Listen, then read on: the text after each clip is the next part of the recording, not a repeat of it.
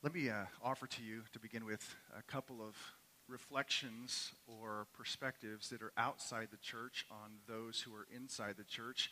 And these are not going to be surprising to you. Um, chances are that either you have felt them at different times or you know people who have felt them from different times and see the church this particular way. Two perspectives in particular. Um, one is the perspective that we often run into that um, the church is nothing but a, the Christian church is nothing but a money grabbing, money sucking organization.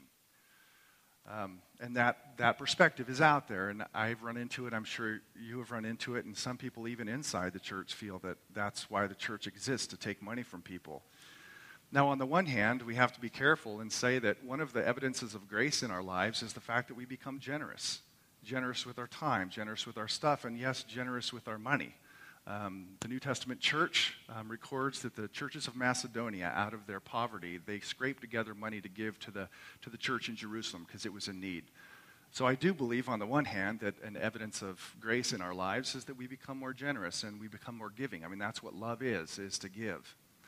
But on the other hand, it's, it's not too hard to see where people get the idea that um, the church is kind of a bunch of money grabbing people. All they're interested in is, is taking your, your checks or your, your money.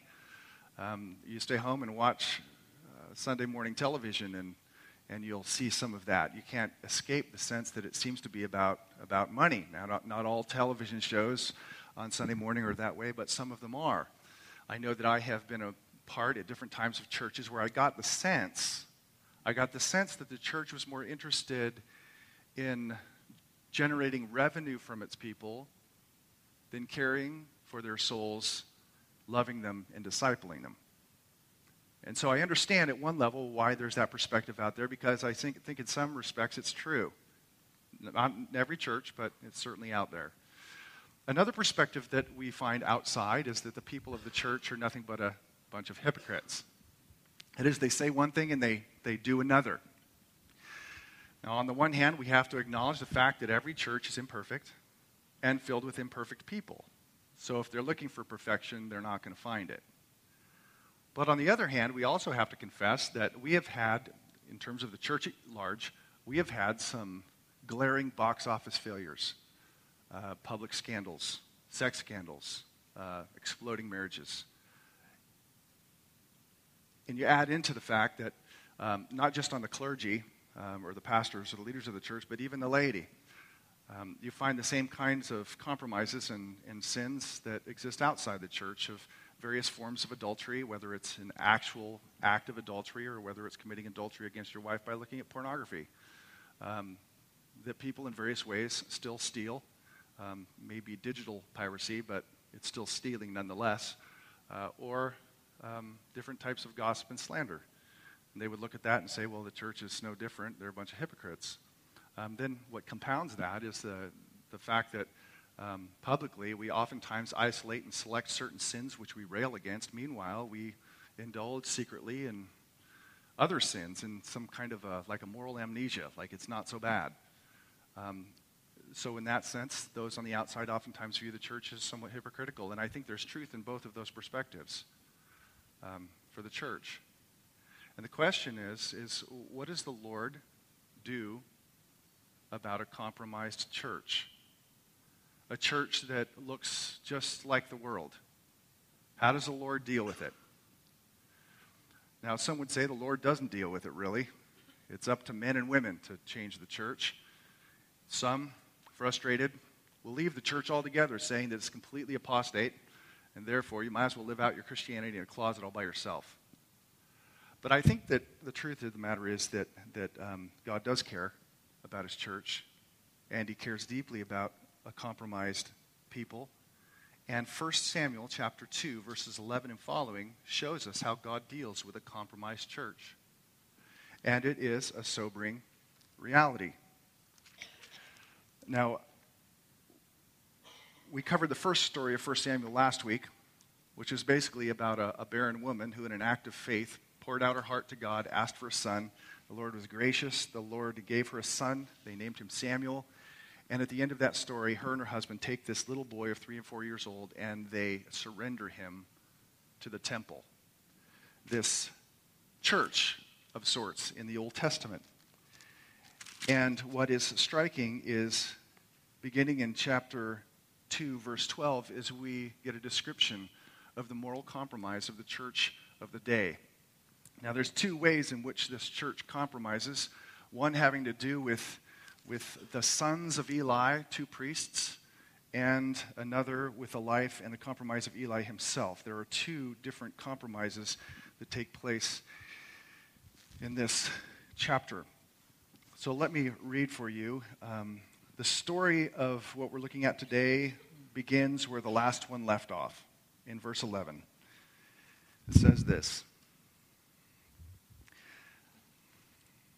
Then Elkanah went home to Ramah, and the boy ministered to the Lord in the presence of Eli the priest. So dad went home, the son stayed there. Now here's a description of what's taking place in the place of worship.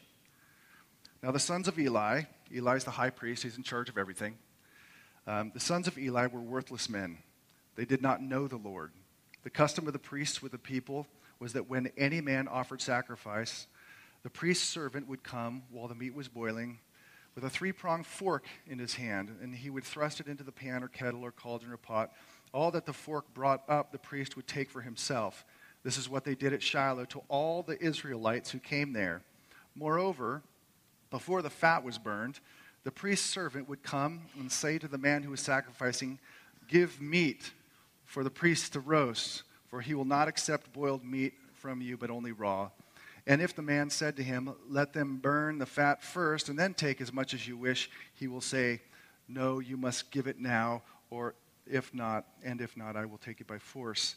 Thus the sin of the young men was very great in the sight of the Lord, for the men treated the offering of the Lord with contempt.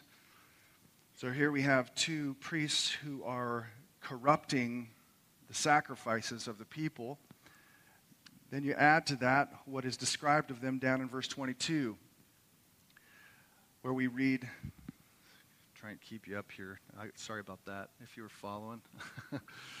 verse 22, which says, Now Eli was very old, and he kept hearing that um, all that his sons were doing to all Israel and how they lay with the women who were serving at the entrance, entrance of the tent of meeting. Now, the Bible doesn't call people often worthless. But these two priests, the son of, sons of Eli, are introduced as worthless, good for nothing men. And that's, that says something. And it also gives us the reason why they're considered worthless and um, good for nothing men um, back in verse 12 when it says they did not know the Lord. The pastors of Israel of that day didn't have a relationship with the Lord defined by faith and love, a sense of awe and fear that showed itself in submission and genuine worship and obedience. They didn't have a relationship with the Lord. And it all starts there, doesn't it? Uh, you get that part right, and you have a genuine relationship with the Lord, and the rest of it sort of, sort of works itself out. These men were worthless men, and they were charge of the people of Israel. They were the pastors of the church of the day, worthless men. So you imagine in your mind um, the worst church, and this is probably uh, right up there, um, if not worse. Now, these, these sons were basically guilty of, of this. If I'm to put it in a statement, that is exploiting the worship of God for their own private gain exploiting the worship of God, the offerings, and the people who came there for their own personal and private gain. They saw it basically as a way to get what they want. And they did it in two ways one was with the offering, the other was with the women. They would come along, and the, the law of Moses tells us that the priests were allotted certain portions of the animal when it was brought to be sacrificed. And apparently, these two men thought that they wanted more. And so they'd come on with their their three pronged fork and they jab it into the boiling cauldron and take out whatever in addition to what they already had um, for themselves. They kind of turn the worship of the Lord into a kind of buffet. Um, take what you want. And that isn't all that they did. Um, we find that they took specifically what was the Lord's exclusively by force. Uh, verse 15 reads that, moreover, see if I can Moreover, before the fat was burned, the priest's servants would come and say to the man who was sacrificing, Give meat for the priest to roast, for he will not accept boiled meat from you, uh, but only raw. And if the man said to him, Let them burn the fat first, and then take as much as you wish, he would say, No, you must give it now, and if not, I will take it by force. The fat of the meat, uncooked meat, was the Lord's. Um, Leviticus chapter 3, verse 16. It was his special portion. It's just the way he laid things out um, in the Old Testament. And what they're doing is they're coming and grabbing the meat uh, while it's still fresh and raw. They're taking the Lord's portion, and if the man refuses, then they take it by force. So you have thugs running around the church taking things um, against the will of the people.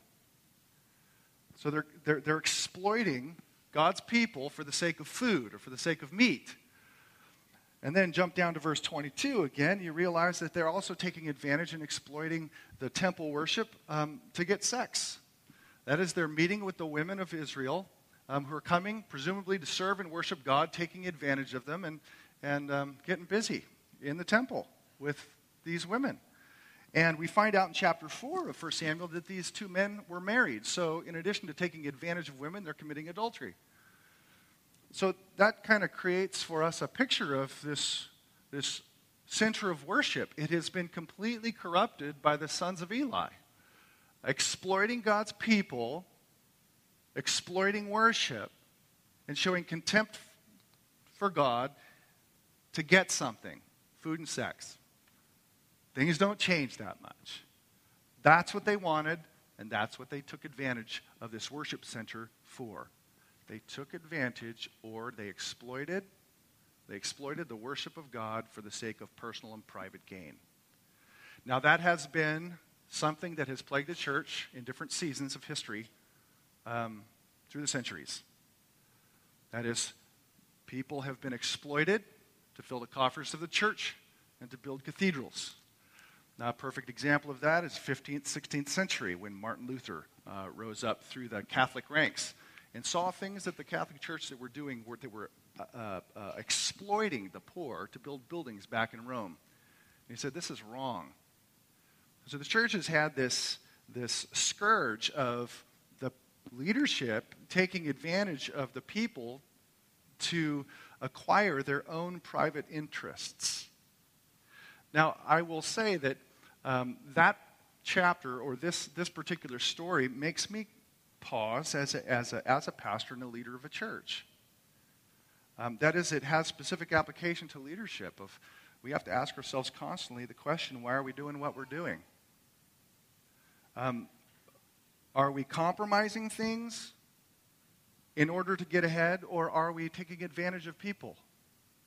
Are we taking advantage of position for some private purpose? Um, notoriety, affirmation, um, the pleasure of power, um, perhaps the sense of self righteousness of being looked at as a leader. All of those are, are objects of private and personal ambition, which the Bible says is wrong. So we have to ask ourselves constantly why are we doing what we're doing? Are we using God and his people, or are we being used by God for his people? Very important question. Are we, on the flip side, are we overwhelmed by God's sense of majesty and arrested by his love and mercy and awed by his power, and we want to bring his goodness and his glory to his people for their well being? That's a, it's a rather sobering question. Are we using what God has given and what He's provided and everything that takes place in the worship of His name? Are we using it for His sake or our own private sake? And by the way, that's not just a, that's not just a question that leaders should ask. Every Christian should ask that question Why do I do what I do? Because in the new covenant, we're all priests. Uh, that is, we're told in, in 1 Peter chapter 2, verse 9, and Revelation chapter 1, verse 6, that we are a kingdom of priests. One of the things that happened when Jesus came was he eliminated that, that two tier system. And that in him we are now priests to God with direct access to our Holy Father. Therefore, we have a responsibility as the priests in the old day did. Not only priests, but God's holy temple. So we have to ask ourselves the question if you believe in Christ, and you are um, entrusted with the responsibility of reflecting God's glory as a priest and as his temple, Why do I do the things I do? Do we do it to, to grab attention? Do we do it to get appreciated? Whether it's playing guitar, teaching Sunday school, preaching on Sunday morning, or, or tutoring. Why, why do we do it? Is it for some private purpose? Are we using it in order to fulfill some kind of selfish ambition that we have? Or are we doing it in response to God's grace that understands that I love Him and out of my love for Him, I want to be used by Him for His name's sake and for His people? I think everybody has to ask that question. Why do you come to church? And since worship for the Christian is no longer just what takes place in a gathering like this, but it's all of life. We have to ask ourselves the question why do I do what I do, not just in here, but everywhere? Do I do it from a heart that wants to be used by God for his people? Or am I using life, this precious gift that God has given to me, to pursue some private advantage? It could be money, it could be anything. I find it to be a sobering thing. That's, that's kind of the first layer, if you will, of compromise in the church is, is basically that they were exploiting God and his people for their own private purposes, and people still do that today.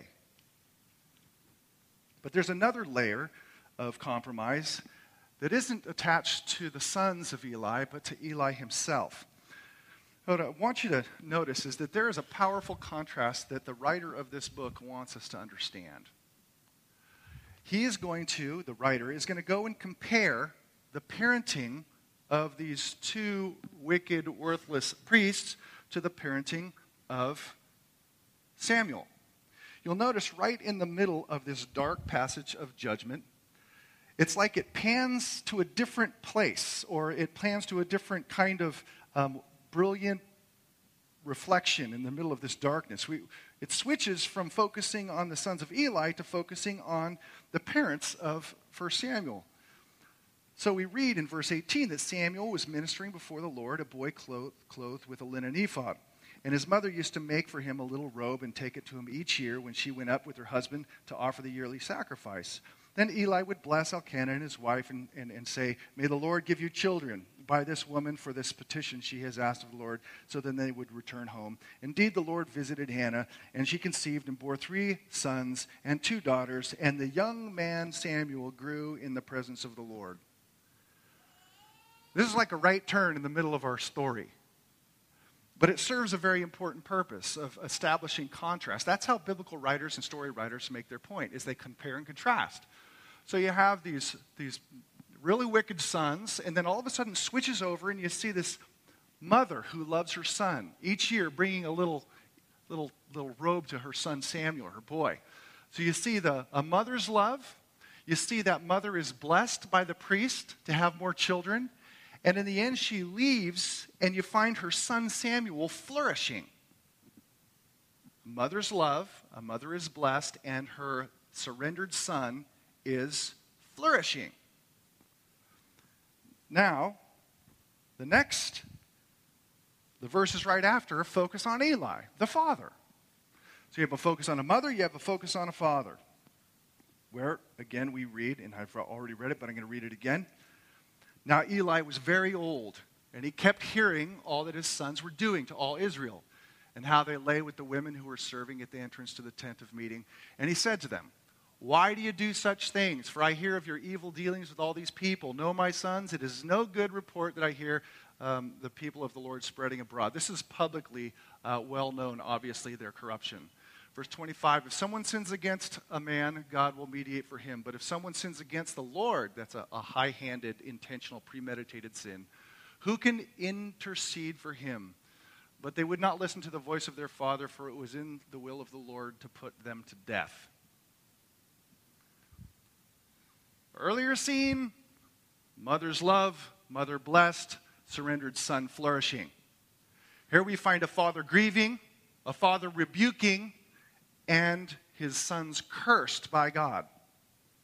There's an intentional contrast focused on two parents. Now, we might think that Eli was brave or courageous in confronting his sons and rebuking them for their corruption. I think, however, on the, in light of what follows, it's actually quite cowardly. Because these men are exploiting the worship of God, they're taking what is rightfully the Lord's, and they are, they are taking advantage of women under his nose. They didn't just need a verbal warning. He needed to act as the leader of that temple process. He needed to act decisively and remove them, if not execute them. Uh, law of Moses is clear. You commit adultery anywhere, and it is carries with it that death penalty. So all he gives them is a verbal warning, and he allows it to continue. That would be a little bit like if I had a really bad son, allowing him to make meth in my basement and distribute it out on the streets, knowing full well he was doing it, and letting him do it in my home. Not only would he be responsible for corrupting the lives of those in the community, but I would be responsible for allowing him to do it in my home. Eli's held responsible for retaining these two men and not removing and or executing them. And so the Lord comes to him through a messenger, a prophet, and the prophet comes and says, And there came a man of God to Eli and said to him, Thus says the Lord. And then switch down to, verse 29. Like, this is what the Lord thinks, and this, this is what you're doing. Why then do you scorn my sacrifices and my offerings that I commanded for my dwelling, and honor your sons above me by fattening yourselves on the choicest parts of every offering of my people Israel.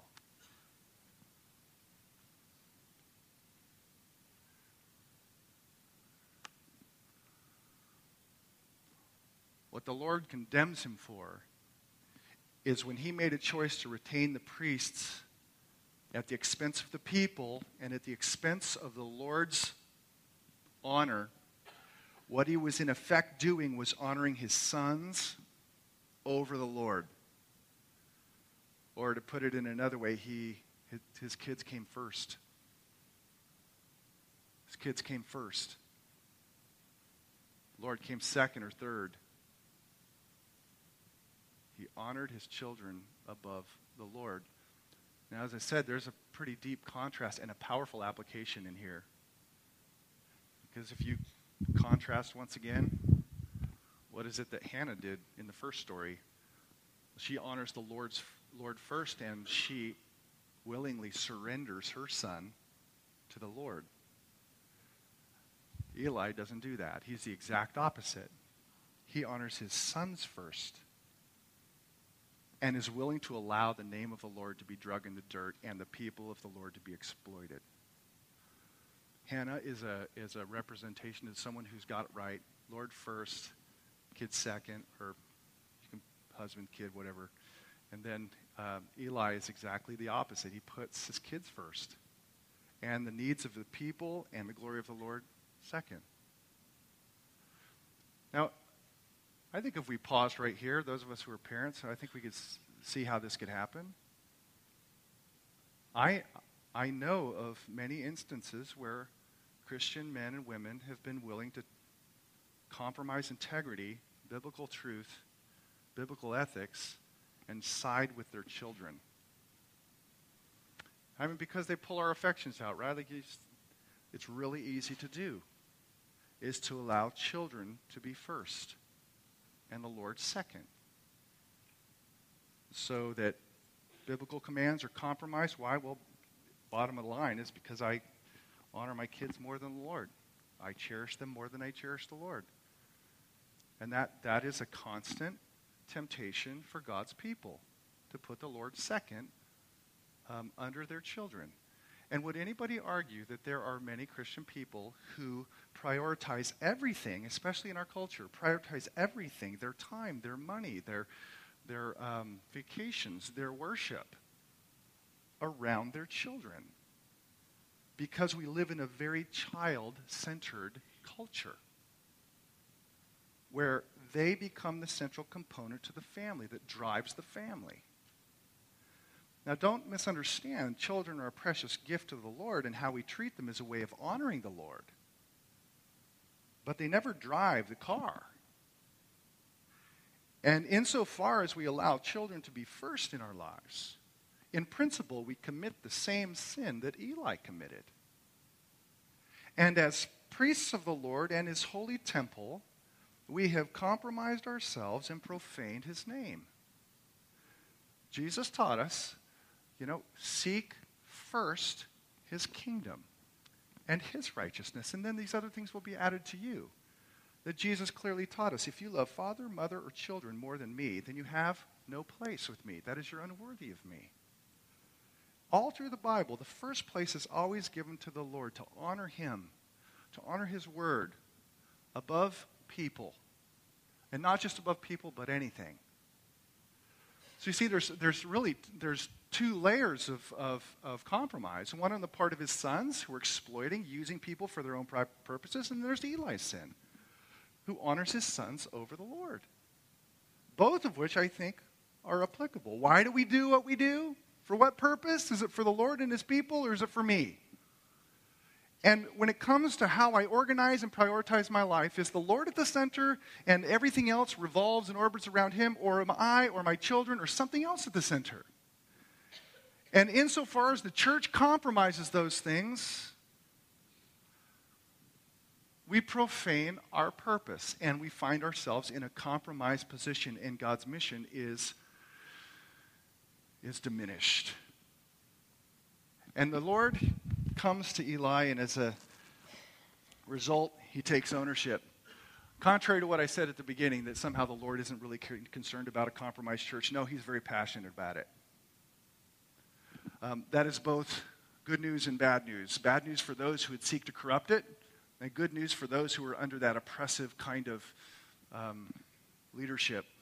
So he comes to him and says, Behold, the days are coming when I will cut off your strength and the strength of your father's house um, so that there will be not an old man in your house. You go on and you can read the judgment for yourself, but it's not pretty. It's horrifying. Bottom line is the house of Eli is going to be destroyed. God is going to purge his church, his people. He's going to destroy them. That's, that's, kind of a, that's kind of a scary reality that this is, this, is, this is the Lord's church. It's not my church. It's not anybody else's church. It's the Lord's church. And John in the Revelation, chapter 1, tells us that Jesus walks among his churches like lampstands and he deals with them. Which means we ought to constantly be asking ourselves some important questions. Why are we doing what we're doing? Is there anything that's, that's, that's higher than the Lord in terms of honoring? And is everything, my time and money, is it all organized and prioritized around honoring Him and caring for His people, or is it something else? Because He will actively judge and discipline His church. Peter told us that the judgment begins with the house of God. Before he comes and judges the world, he will purify his people. Now you might say, Dan, that's, that's kind of heavy. Uh, that's kind of a downer. I brought a friend with me, and I was hoping for a real uplifting message. it's visitor, and you're talking about judgment. Let's, a lot of the Bible is filled with some dark moments. And it's not because the Lord wants to lay upon us some black whip. God gives us these because He is gracious. Warnings like this are, are, are intended not to, to destroy, but they're intended to keep people who love the Lord in the corral. Uh, they're intended to speak to those who might be wandering in the church and living a compromised life to say, hey, you're in the wrong place. That is a loving thing and a gracious thing for God to be able to communicate to us that, hey, you're living a life of compromise. And I am graciously telling you this now. It's also a gracious means by which God may awaken those who don't know the Lord to realize, wow, I don't know, even know if I have a relationship like the two sons of Eli. So it functions in a very positive way if we take the time if we have the ears to hear, eyes to see, and the heart to ponder, where am I really before the Lord? That's, that's the warning portion of this. But it's not without hope because the Lord not only purges, but he also renews. The Lord never gives up on his church. And that also is here in this passage. You'll notice scattered all through the story, references always back to Samuel, the little boy who's growing in the Lord. So you have 11, uh, 211, Samuel ministering before the Lord, contrasted with the sons of Eli exploiting worship, 12 through 17. Then back to Samuel, who grows in the presence of the Lord, chapter 2, verse 21. Or Eli, um, switch contrast, rebukes his evil sons, 22 through 25. Samuel, again, grows in favor with the Lord and people, verse 26. Um, contrasted again, negative. The house of Eli is condemned, 27 through 36. Again, focusing on the positive. Samuel ministering before the Lord. He weaves this golden thread all through this story. I know you can't read this unless you're Superman. I don't want you to read it. I just want you to notice that every one of those little gold statements speaks of hope. That the Lord is raising up a man by the name of Samuel in the context of this horrible and corrupt environment because he's going to change it. And God has been faithful through the ages to do just this to raise people up through whom he would renew his people. There's always hope. So God is judging and he's saving, he's disciplining and he's renewing.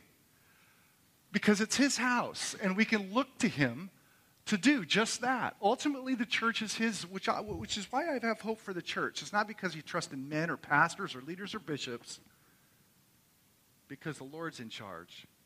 There's hope there's hope. God never abandons his church. And one final thing that needs to be pointed out, has to be pointed out, is that this, this story points Samuel and the people of that time and us toward someone bigger than Samuel.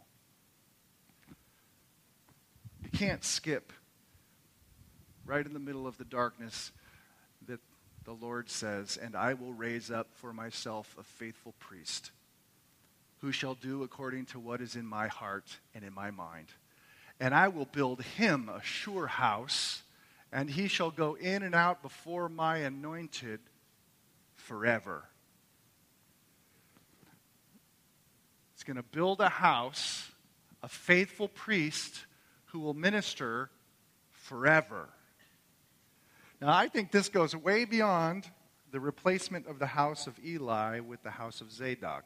1 Kings, to a faithful priest who would minister forever. And here you see the ideas of kingship and priesthood start to come together in this book, pointing us toward ultimately our faith and our hope toward a priest that's unlike any other priest.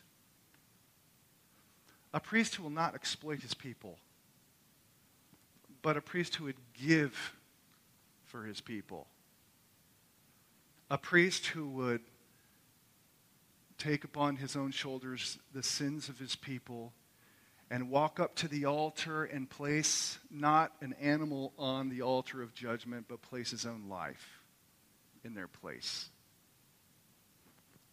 A priest who would give life and forgiveness. A priest who is, is infinitely powerful and yet at the same time sympathetic to the weaknesses of his people uh, a priest who is exalted to the highest place in the universe, and yet at the same time who is humble and meek of heart. That is our high priest, Jesus.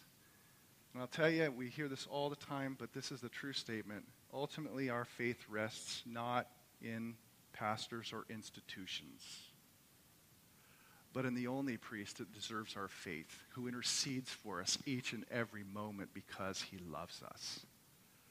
And it's to him, it's to him and his name that we live.